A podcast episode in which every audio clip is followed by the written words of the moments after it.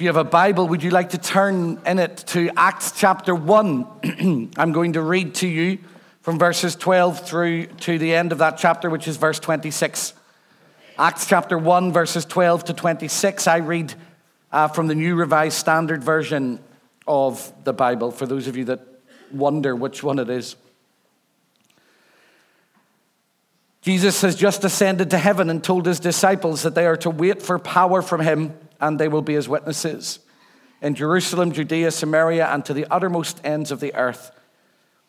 They've been standing looking up, waiting on him, wondering where he's gone, and two angels appear and say, Why are you waiting here? This same Jesus will return in like manner.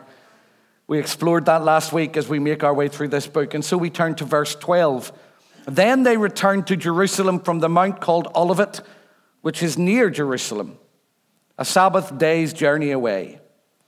When they had entered the city, they went to the room upstairs where they were staying Peter and John and James and Andrew, Philip and Thomas, Bartholomew and Matthew, James, son of Alphaeus, and Simon the Zealot, and Judas, son of James. All these were constantly devoting themselves to prayer together with certain women including Mary, the mother of Jesus, as well as his brothers. In those days, Peter stood up amongst the believers. Together, the crowd numbered about 120 people and said, Friends, the scripture had to be fulfilled, which the Holy Spirit, through David, foretold concerning Judas, who became a guide for those who arrested Jesus. For he was numbered among us and was allotted his share in this ministry. Now, this man acquired a field with the reward of his wickedness, and falling headlong, he burst open in the middle, and all his bowels gushed out. This became known to all of the residents of Jerusalem, so that the field was called in their language Hakeldama, that is, field of blood. For it is written in the book of Psalms, Let his homestead become desolate, and let there be no one to live in it and let another take his position of overseer. So, one of the men who have accompanied us throughout the time that the Lord Jesus went in and out amongst us, beginning from the baptism of John until the day when he was taken up from us, one of these must become a witness with us to his resurrection. So they proposed two Joseph, called Barsabbas, who was also known as Justus and Matthias. Then they prayed and said, Lord, you know everyone's heart. Show us which one of these two you have chosen to take the place in this ministry and apostleship from which Judas turned aside to go to his own place. And they cast lots for them, and the lot fell on Matthias, and he was added to the eleven apostles. Amen. God always blesses the public reading of his inspired and his infallible word. It's a passage in the book of Acts that isn't often preached on, actually, because it's quite enigmatic. There are sections of it that feel quite difficult when you hear the description of Judas Iscariot's suicide and what happened and how the field was named after him. It isn't pleasant reading at all. But it's a really important passage. And as we are journeying through um, what it means to learn from the lessons and example and the principles of the early church, we come to a passage that really, I want to suggest to you, teaches us a great deal about how to live together in community. And it teaches us a great deal about what it means to be a listening believer and to be a listening church. Ernest Hemingway once said, When people talk, listen. Listen completely. Most people never listen. I don't know if you've ever had a conversation with someone who is not listening to you. It drives you bananas. And sometimes they look as if they're listening, but actually what they're doing is just being quiet until you've finished. Do you know what I mean? They are not listening to one word that you are saying. They're just waiting until you finish sentences so that they can say something. I used to do, I don't do it so much now. I used to have a, a little phrase that I would use when somebody interrupted me if I was trying to say something. And they'd say, um, Oh, I thought you'd finished. And I would say something like, Well, since there were words still coming out of my mouth, clearly I hadn't. we need to learn what it is to listen. The early church were really a very, very, very open and listening community. I think that the book of Acts shows us what it means to listen. They were responsive, they were open, they were obedient, they were inclusive, they were thinking, they were reasoning, they were believing because they were listening. And they weren't just listening to the culture, they weren't just listening to their own ideas, they were listening to God. They were listening to the Holy Spirit. They were listening to each other. They were listening to arguments. They were listening to what needed to be done. They were listening to circumstances, they were listening to situations, and they were responding under the guidance of the Holy Spirit because they had learned or were learning what it looked like to listen. That's what I want to talk to you about this morning. It's not just a church that has learned to be quiet. These people were genuinely listening, thinking, and reflecting, and watching, and attentive and open. And Acts chapter 1 is full of listening, but the book of Acts is full of listening. In Acts chapter 2, they are waiting on God. I'll come back to Acts 1 because I'm going to talk to you about it in a minute. When the Holy Spirit falls upon them, and then the people in the streets are listening to them as they speak in languages that they hadn't learned, and they answer their questions, and Peter is engaged with them culturally and socially. When they say, What does this mean for us, and what must me do to be saved? He tells them in Acts chapter 3, when Peter and John are on their way to the temple, Peter and John are on their way to the temple to pray, they see a man, they must have passed him a thousand times before. It was his habit to be outside the temple, but they're listening, they see him. They engage with him. And he gets up and he walks away.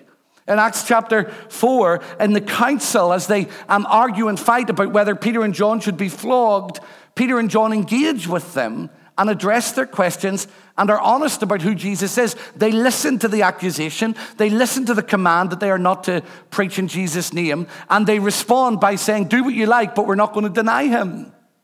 In Acts chapter 5, the church is listening. Peter is listening to the Holy Spirit when Ananias and Sapphira, who have lied to the church because they wanted to look like they were the couple in the big picture, drop dead. I wonder, was the early church listening to that moment?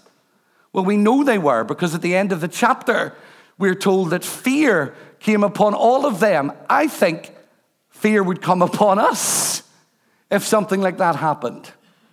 In Acts chapter 6, they are listening to the argument between the Jews, the Jewish believers, and the Greek believers, and they address it. They do something about it.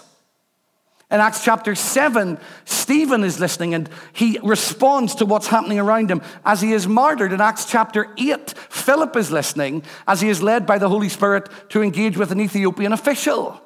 In Acts chapter 9, Saul is listening when he's converted and becomes Paul, but so is Ananias, who has to go and speak to him in Damascus on a street called Straight. In Acts chapter 10, Peter is listening on the top of a house when he's praying and he sees a sheet coming down with a white full of the animals that he's not supposed to eat.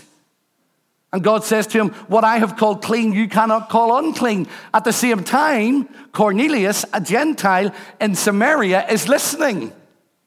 As God says to him, I'm going to send you a man.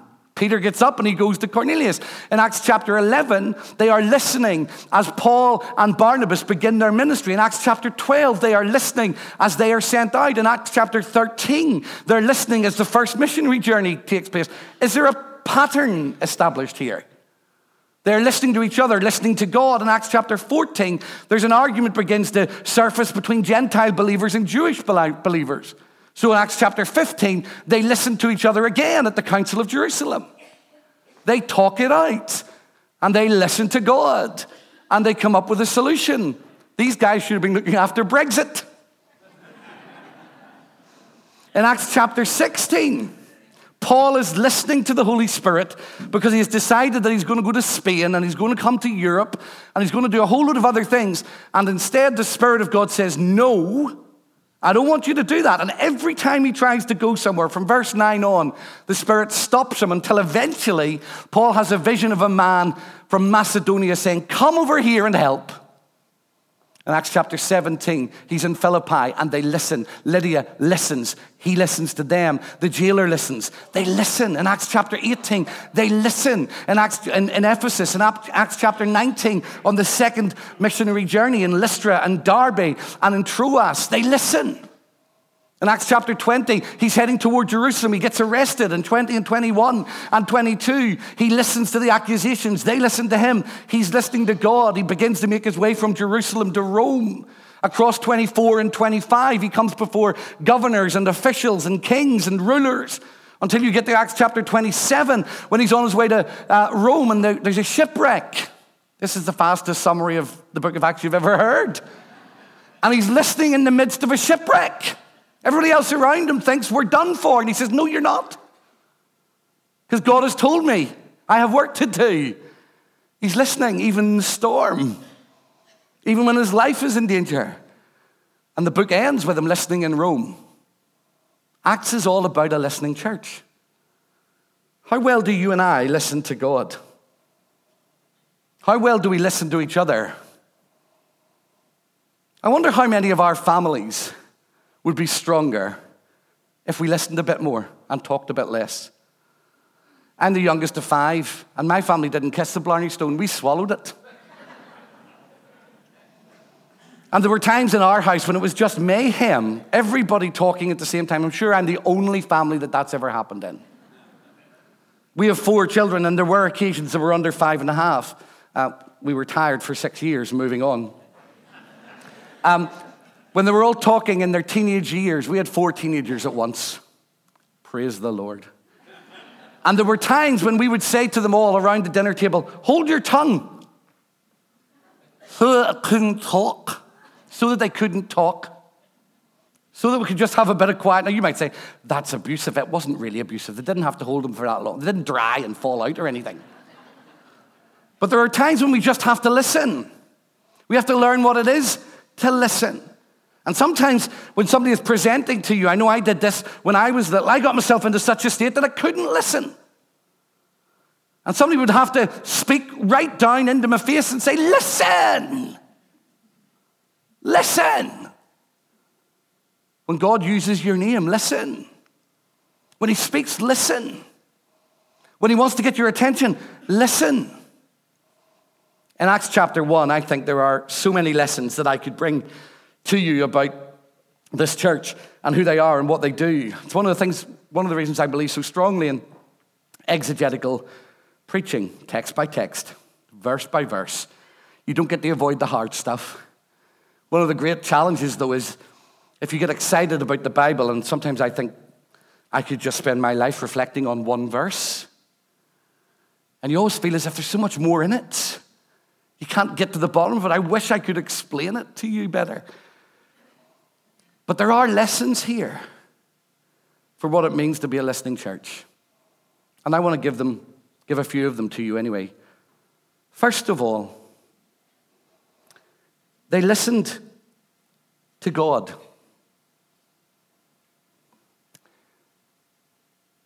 They listened to Jesus, the second person of the Trinity. Look at verse 12 for a minute. Then they returned to Jerusalem from the mount called Olivet, which is near Jerusalem, a Sabbath day's journey. Very odd to see Jerusalem mentioned twice in that sentence. Why? Well, in Acts chapter 1, verse 4, Jesus had said to them, Stay in Jerusalem until you receive power from on high. And you will be my witnesses in Jerusalem, Judea, Samaria, and the uttermost parts of the earth. In Acts chapter 1, verse 8, they're told that they are to go back. I think Luke, the author of Acts, is making a point here because he says they returned to Jerusalem. They returned to Jerusalem, which was less than a Sabbath day's journey from Jerusalem. It's as if he's saying they could have stayed if they'd wanted to, but Jesus told them to go back, so they went back. They did exactly as he asked go back to Jerusalem and wait. That's exactly what they did. If you read Acts 1 4, Acts 1 8, and Acts 1 12, you see this strong sense of them being under instruction from Jesus. Jesus is a central figure in the book of Acts. He's often overlooked for the Holy Spirit. But the Holy Spirit points you to Jesus. In Acts chapter 9, it was Jesus that spoke to Saul and said, Why are you persecuting me? In Acts chapter 2, Peter preached about Jesus. In Acts chapter 4, verse 10 and 12, 10 to 12, he said, There is no other name given amongst men whereby you can be saved. And he didn't say the name of God, he didn't say the name of the Holy Spirit, he said the name of Jesus. Throughout this book, when they prophesy, when they preach, and when they baptize, they do so in the name of Jesus. It's a Greek phrase. And it doesn't mean that they're using Jesus' name left, right, and center. It means that the authority and the power and the dominion and the freedom and the sense of victory that comes from the death and the resurrection of Jesus is the atmosphere in which they're ministering. They know they can't do a thing without him. They are listening to him. They're obedient to him. They want to go where he tells them to go and do what he tells them to do. How did they do that? They did it by the power of the Holy Spirit, but they were obeying Jesus. Of course, they were obeying the leading of the Holy Spirit as well. But Jesus and the Holy Spirit will never contradict each other. There's an awful lot of Pentecostal and charismatic teaching about the leading of the Holy Spirit, which is nothing more than modern day bunkum. The Holy Spirit will never lead you to disobey the commandments. He will never lead you away from Jesus. He'll never lead you into some kind of weird place. He always points to Jesus. He always points to the Son of God. It's one of his chief ministries. He lifts him up. He helps us to see him and understand him and know him better. This early church listened to God because they listened to Jesus and they listened to the Holy Spirit. And they listened in prayer as they listened to God. Look at verse 14 for a minute. All these, this is the 11 remaining living um, apostles, all these were constantly devoting themselves to prayer together with certain women, including Mary, the mother of Jesus, as well as his brothers. Now look at verse 24. Peter has explained that they have to choose somebody to replace Judas. And we read, Then they prayed and said, Lord, you know everyone's heart. Show us which one of these two you have chosen to take the place in this ministry and apostleship from which Judas turned aside to go to his own place. And they cast lots for them, and the lot fell on Matthias, and he was added to the 11 apostles. They were a community that prayed. You may be surprised to know that in the book of Acts, there is no record of a weekly prayer meeting. There are records of daily prayer meetings. They met together daily in one another's households for prayer, for the breaking of bread, for fellowship, and um, for instruction in the apostles' doctrine. But the idea of a weekly prayer meeting comes from D.L. Moody's revival meetings of the 19th century. You're not a praying church because you have a prayer meeting once a week. You're a praying church because you pray. and a church that has no prayer life has no power. And a Christian without prayer is like a human being without oxygen. These folk knew how to pray. They were praying about decisions, they were praying about where to go, they were listening about what was next. They wanted to follow God's leading and God's guiding. They listened in prayer to what God was saying. They had obeyed Jesus. They were open and leading, open to the leading and guiding of the Holy Spirit. And they were absolutely committed to keeping God at the center of their relationships. They wanted God's will, they wanted God's purpose. So, of course, they were going to talk to Him and listen to Him. How are you doing with that? I think preaching on prayer is a very difficult thing because most people feel condemned after they hear a sermon on prayer. I want to try and avoid that. But I want to invite you into a listening relationship with God. What's interesting here is there aren't a lot of words in the prayers of Acts chapter 1. There isn't a lot of them talking, there's a lot of them listening. Get a notepad and a pen and sit and write. Sit in silence and reflect on a couple of things that God might have said or done in your life this week. Go home and listen to this sermon again if you can bear it. And say, Lord, I'm going to listen with a pen. I'm going to listen and think. If you're not a words person, draw. Find techniques and ways of listening to God that can help you. But to listen to Him is the most beautiful thing. For years and years and years, I have practiced a theological discipline. I don't want you all to get panicky about what I'm about to tell you. It's called Lectio Divina, and it means holy reading. Um, and it is, you will be staggered to know, largely done in silence. At least a good section of my day every day is spent in silence before God. I love to tell the story of one famous Christian who was asked by a journalist um, when she was interviewed, When you pray, what does God say? And she said, Nothing. He listens. And the journalist said, Well, then, when you pray to God, what do you say to Him? And she said, Nothing. I listen too. A large part of my prayer life is listening to God, listening to me. And I love it. I take scripture and I read a small section of it day by day. Remember, I've been a Christian nearly 33 years now. I've managed to read through the, the Gospels and a handful of Psalms. That's it. That's not very fast, is it? I also read the Bible every day. Don't worry, I have read it. But in my prayer relationship, I read it very, very slowly and I listen. I want to hear what God has to say through a single verse. I can come across a verse. Uh, uh, not so long ago, I came. I was reading um, a verse in Psalm 46. All of you will know: "Be still and know that I am God, and I will be exalted amongst the heathen." Took me six weeks to think about it properly, and then I gave up. I thought I, have I've realized one or two things about that, which are enough to feed me for a year. I'm going to find another verse. Listen to God. His voice is so sweet. I don't mean you hear an audible voice all the time, but listen to him. This early church had the art of listening to him. They knew how to listen to God. Now, how did they listen? Because I think this is a really interesting lesson for us. First of all, they listened to the scriptures. When you read that complicated section from verse 15 down to the end of verse 20, you discover that what Peter has done is he has taken the set of circumstances that they are in, i.e., Jesus has gone, Judas has committed suicide, and they need to appoint somebody else. And he's worked it out from reading the Hebrew scriptures. He quotes two Psalms to them. First of all, Psalm 69, verse 25, and then Psalm 109, verse 8. And when you read those Psalms, you'll think, how did he get to there from there?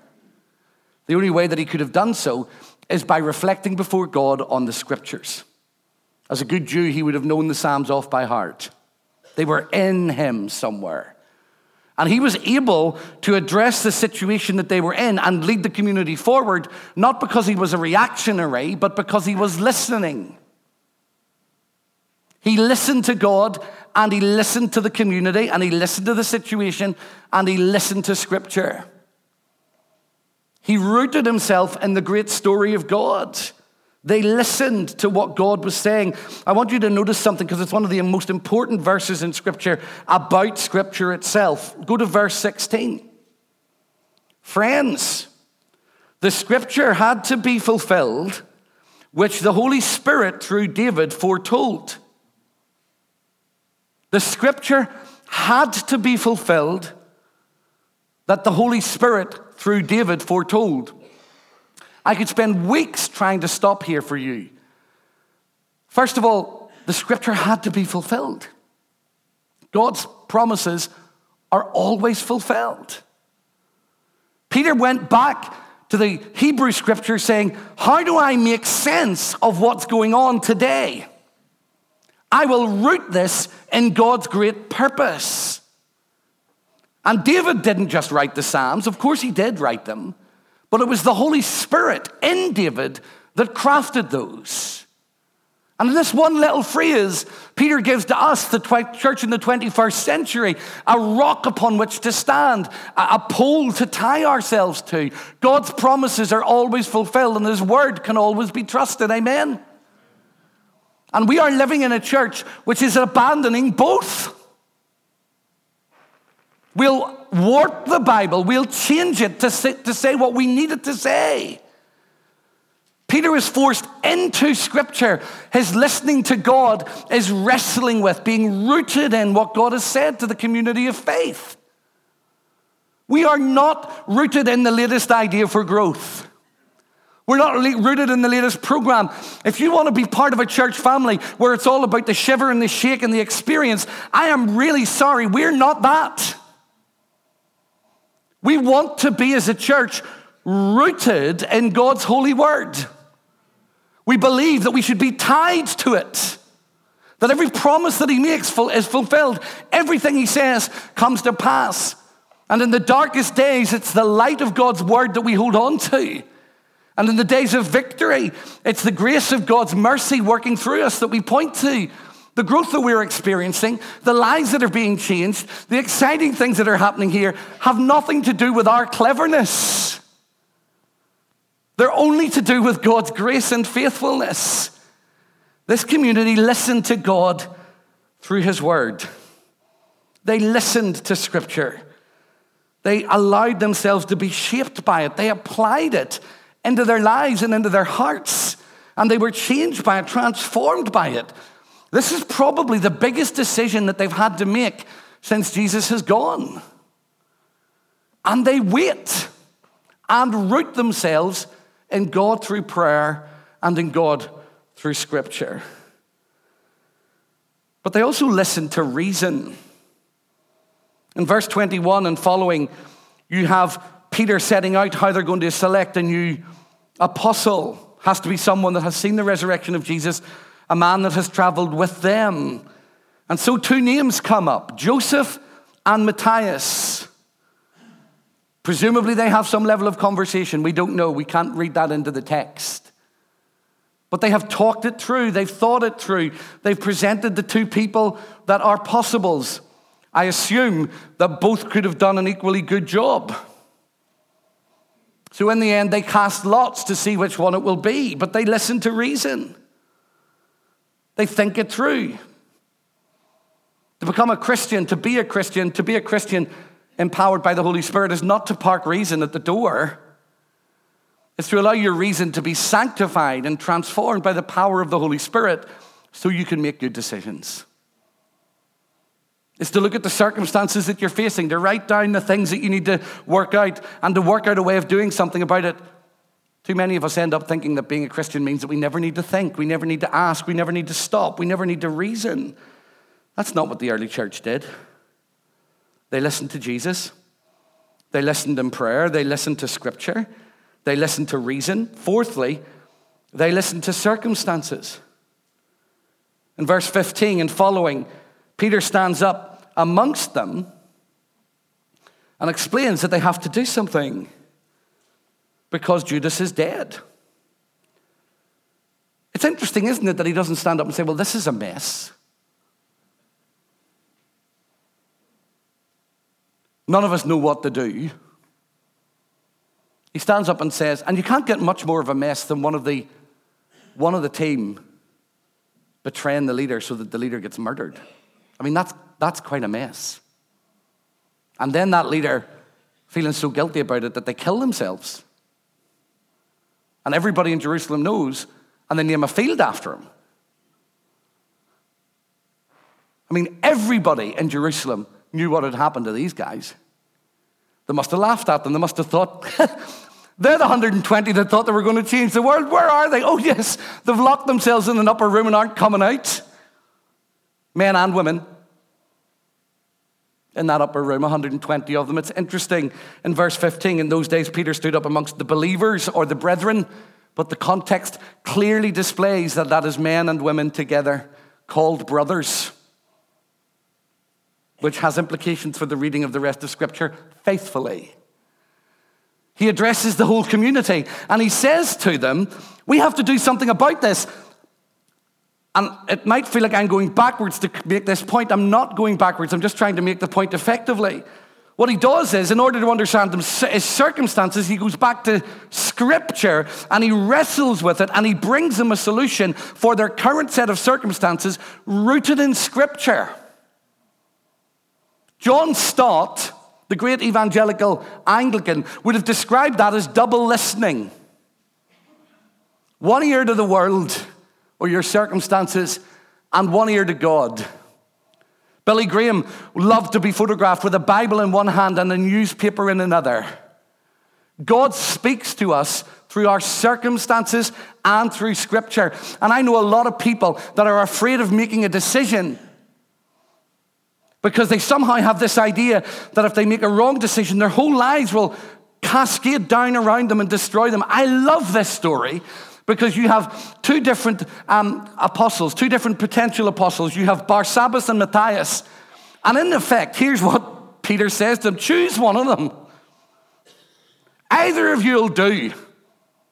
We'll choose one, and the one that we choose is the one that God wants.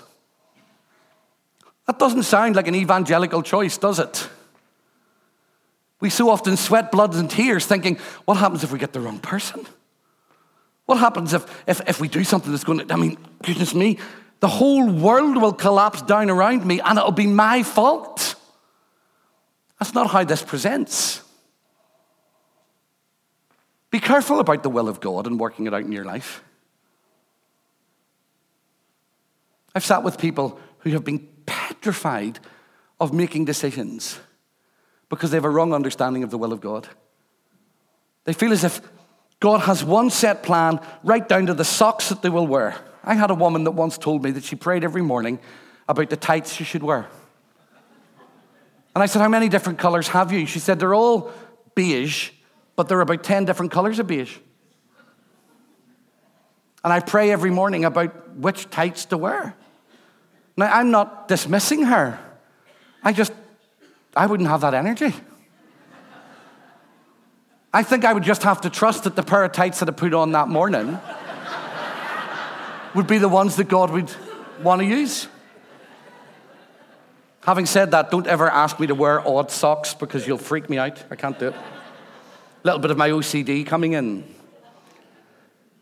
Listen to your circumstances. And this isn't always easy, and some of you will definitely not like what I'm about to say. Recently, I led a church called Gold Hill Baptist Church. I loved it. Lovely bunch of people. If you're watching this morning, get to your own meeting. and there was one young couple there called um, Dan. Um, what was his wife's name? I can see her standing in front of me. I hope they're not watching. Dwight, Catherine, Dan and Catherine Dwight. Dan and Catherine Dwight. Dan was a brilliant teacher, brilliant worship leader. I loved him. They moved into a flat opposite where we lived. They were fantastic. They wanted to start a family. Where I lived, it was a million and a half pounds for half an acre, three quarters of an acre of land. It was the most expensive place to buy a house in England. A three bedroom semi detached would cost you 900,000. A two bedroom flat would be 700,000. He was on a teacher's salary and they'd made the decision that she was going to try and stay at home to look after the children. Nothing wrong with that decision whatsoever. And they said, We want to have more children, but we can't afford to do it here. We think we might need to move. Two of my best folk, I loved them. I said, Go. Because in 30 or 40 years, you're not going to look back and say, Gosh, I wish I'd been more committed to the meeting. Some of you might need to go. That's okay. See, we're seeing a lot of people joining our church, but we're never going to have a spirit that says you join for the right reasons and you leave for the wrong ones, because that's narrow minded and wrong. Sometimes circumstances might dictate that you need to move. Caring for elderly family, looking after a grandchild that needs your support, being close to someone that you've walked with for years, a job opportunity that is in the economy of God for you. Go. Don't be afraid. And don't think that we're going to put our claws into you and cling to you as if you belong to us. You're not my staff. You're not my team. You're God's team. And listening to Him is important. Allowing yourself to be guided by Him is important. Listen to the circumstances of your life and don't ever be afraid to allow God to shape your response to them. And know that as a leadership team and as a pastor, my, my job is not to keep you in Dundonald. My job is to release you for the kingdom of God so that you can be the best that you can be wherever He wants you to be. Do you know what you find when you have that attitude? You can't stop people from coming to be part of the church because they don't feel as if they're being manipulated or controlled or owned. Here's a principle I'd like to suggest to you would be a very healthy one for us. We release our best always. We release our best finances. We release our best gifting. We release our best people. We're always seeking to release people. Do you know what my aim for Dundonald is? It isn't actually that this little building is full, because it'll be full eventually. And it's not even that we'll have a, a building that's an even bigger barn. Ooh!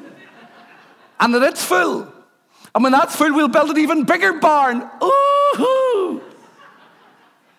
And we'll look out and we'll say, Look at those thousands of people. Haven't we done well? Yay! That's not my aim. That is not even remotely near what I want to see. I want to look out at an empty church one night, whether it's 2,000 strong seats or 500 seats. And I want to be able to see the empty seats and say, They've served Jesus. They're serving Jesus. They're serving Jesus. They're serving Jesus. They're taking risks. They're doing something new. They're shining in the police force. They're shining in the hospital. They're shining in business. They're shining in the community. They're a politician. They've gone on to change the world. And look at the empty seats and say, now that's a healthy church. Oh, well, you're not sure. You pray about that because God will show you that I'm right. And I'm not kidding this time.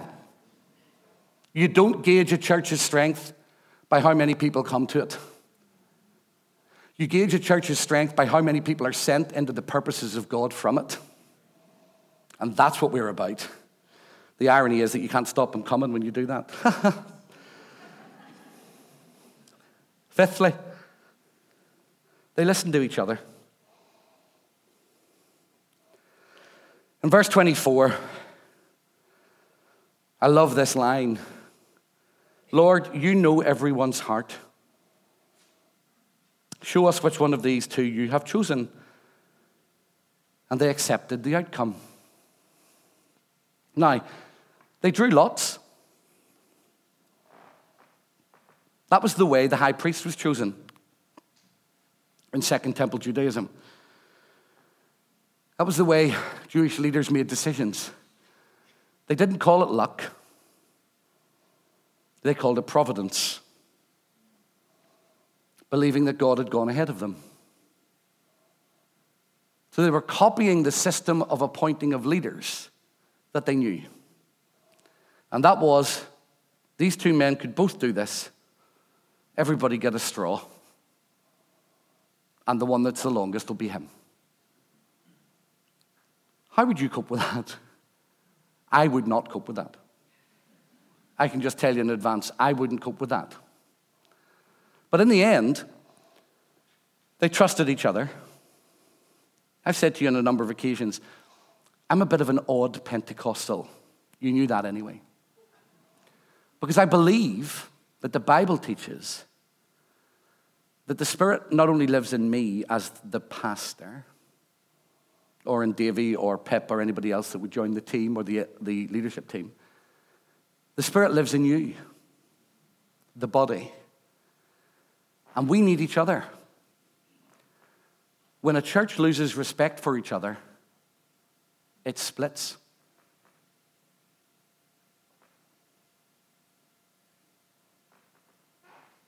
When a church loses respect for its leaders, they assassinate them. When leaders lose respect for the congregation, they detach from them but a church that listens to one another will stay together. You can disagree with me until you are blue in the face, and you might be right. I tend to approach decisions not assuming that I'm always right, but assuming that I must always listen. Now, what happens if you listen to each other? There could be something beautiful here. This could have been catastrophic, do you not think? Matthias, Barsabbas, Matthias, Barsabbas. Let's assume that you were in the Barsabbas camp. Stephen, you're Barsabbas for the moment, and I'm sitting beside you, and I'm thinking, it's all right, it's all right, it's all right, Barsabbas. You'll get the straw. Don't worry, you'll get the straw. You'll get it, you'll get it, you'll get it, you'll get it. And then it turns out, um, Kenny, that you're Matthias. And I think, I don't really like him. And you get the straw. It's what happens after the decision that makes a difference. Because you can say you're up for it so long as it goes your way. And then when the decision doesn't go your way, do everything you can to destroy Matthias. There isn't a single hint in the book of Acts that they ever had an argument about disappointment. Not a single hint. Isn't that amazing? They listened to each other. What if Dundonald is called to be a community where we listen to each other's dreams and we make space for them to be born? We listen to each other's concerns. Over the next year, you're going to see us joining together more regularly in midweek meetings for this very reason. Once a quarter, we're going to move away from our midweek program and we're going to have a night together where everybody who is a member, who is part of this church family, will come together. We'll let you know about finances. We'll let you know about major decisions. We'll pray. We'll worship God. It's not going to be an AGM once a year. It's going to be a body meeting where we come together and talk things out where there's stuff that we don't know what to do, we'll say, What do you think we should do? We're going to listen to each other. And we're believing that the gifts of the Holy Spirit will be in use.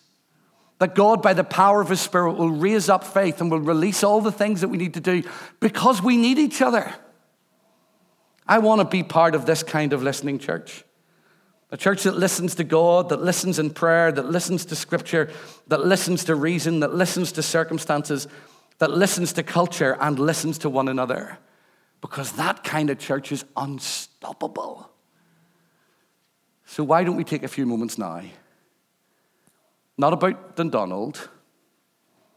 Why don't you take a few moments and listen to what God might be saying to you?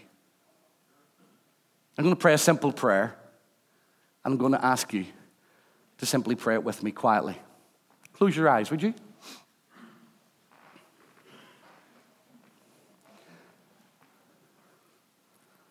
Would you come, Lord, by the power of the Holy Spirit?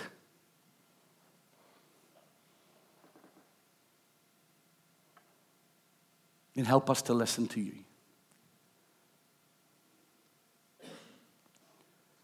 We don't want to be pushed about by circumstances. We want to view our circumstances through the lens of your presence. We want our responses to them to be shaped by your promises.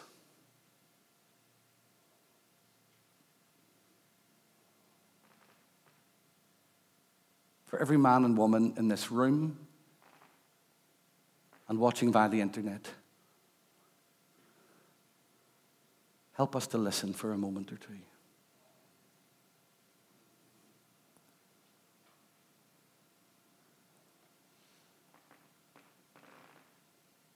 Now just lift to God the one big thing that is on your mind.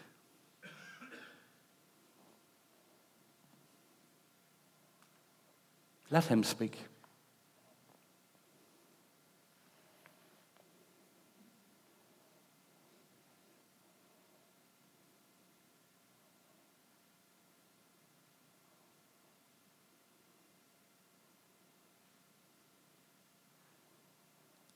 Lord, show your people what you want them to do.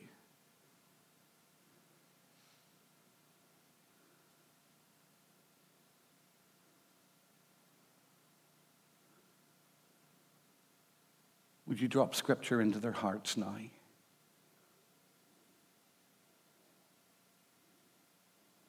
Remind them of promises you've made over their lives.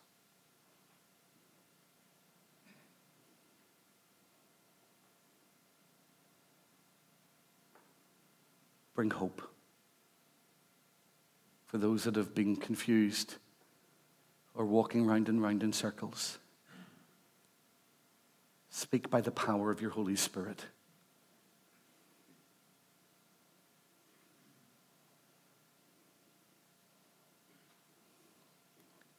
For those that feel they're never going to get out of the trough of sadness or grief, take them by the hand and lead them forward, Lord. Let our lives be tethered to Jesus.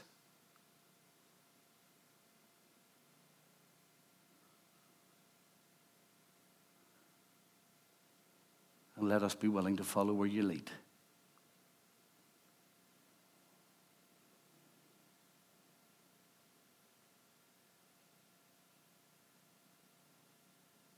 For those that are in the midst of big decisions, give them peace and excitement and joy. Let your spirit guide your people because we trust you. We trust you, Lord. Amen. Amen. We're going to close our gathering, but as we do, over the next few months, there, we're going to be looking at various ways of strengthening pastoral care, strengthening evangelism, strengthening mission, strengthening outreach, strengthening discipleship, a whole range of different things. We're so excited about some of the things that God is saying to us. We're going to be sharing them with you in a vision day on the 25th of November. If you want to get involved in church life here, there's space for you. If you have passions and gifts, come and have a chat to us. I'm going to be forming a little pastoral team that's going to be looking after a whole range of pastoral care. If you're a member or committed to this church and you have experience in that or you'd like to grow in it, come and chat to me and we can talk about whether that's possible or not. But there are lots of spaces that are going to be opening up here. We, we are growing quickly and we need your help. We're not growing too quickly. We need your help. We need your support. We're wanting to build and grow and strengthen our base so that we can keep growing as God wants us to. Um, if you'd like to get involved, there is space. There's space in our church for you, and we're glad that you're part of us. Would you stand with me? We're going to sing.